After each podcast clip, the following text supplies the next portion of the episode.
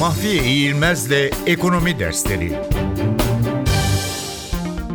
İmkansız üçleme nedir? Ekonomideki imkansız üçleme ya da üçlü açmaz hipotezine göre sermaye hareketlerinin serbestliği, sabit döviz kuru ve bağımsız bir para politikası uygulaması aynı anda var olamaz. Eğer bir ekonomide sermaye hareketleri serbestse ve sabit döviz kuru rejimi uygulanıyorsa o zaman bağımsız para politikası uygulamak mümkün değildir. Bu durumda para politikası sermaye hareketleri ve döviz kurundaki eğilimlere göre biçimlenecektir.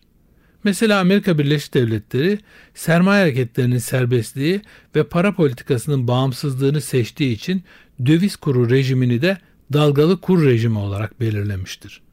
Bu durumda elinizdeki dolarları başka bir ülke parasıyla değiştirmek istediğinizde kur önceden Fed tarafından belirlenmiş bir kur değil, o anda piyasada belirlenen kur olacaktır. Türkiye'nin bugünkü uygulaması sermaye hareketlerinin serbestliğine, dalgalı döviz kuruna ve bağımsız para politikasına dayalı modeldir.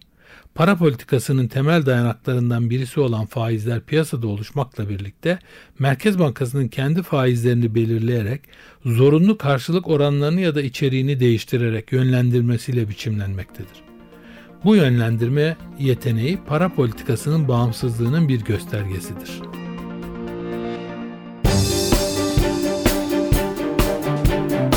Mahfiye İğilmez'le Ekonomi Dersleri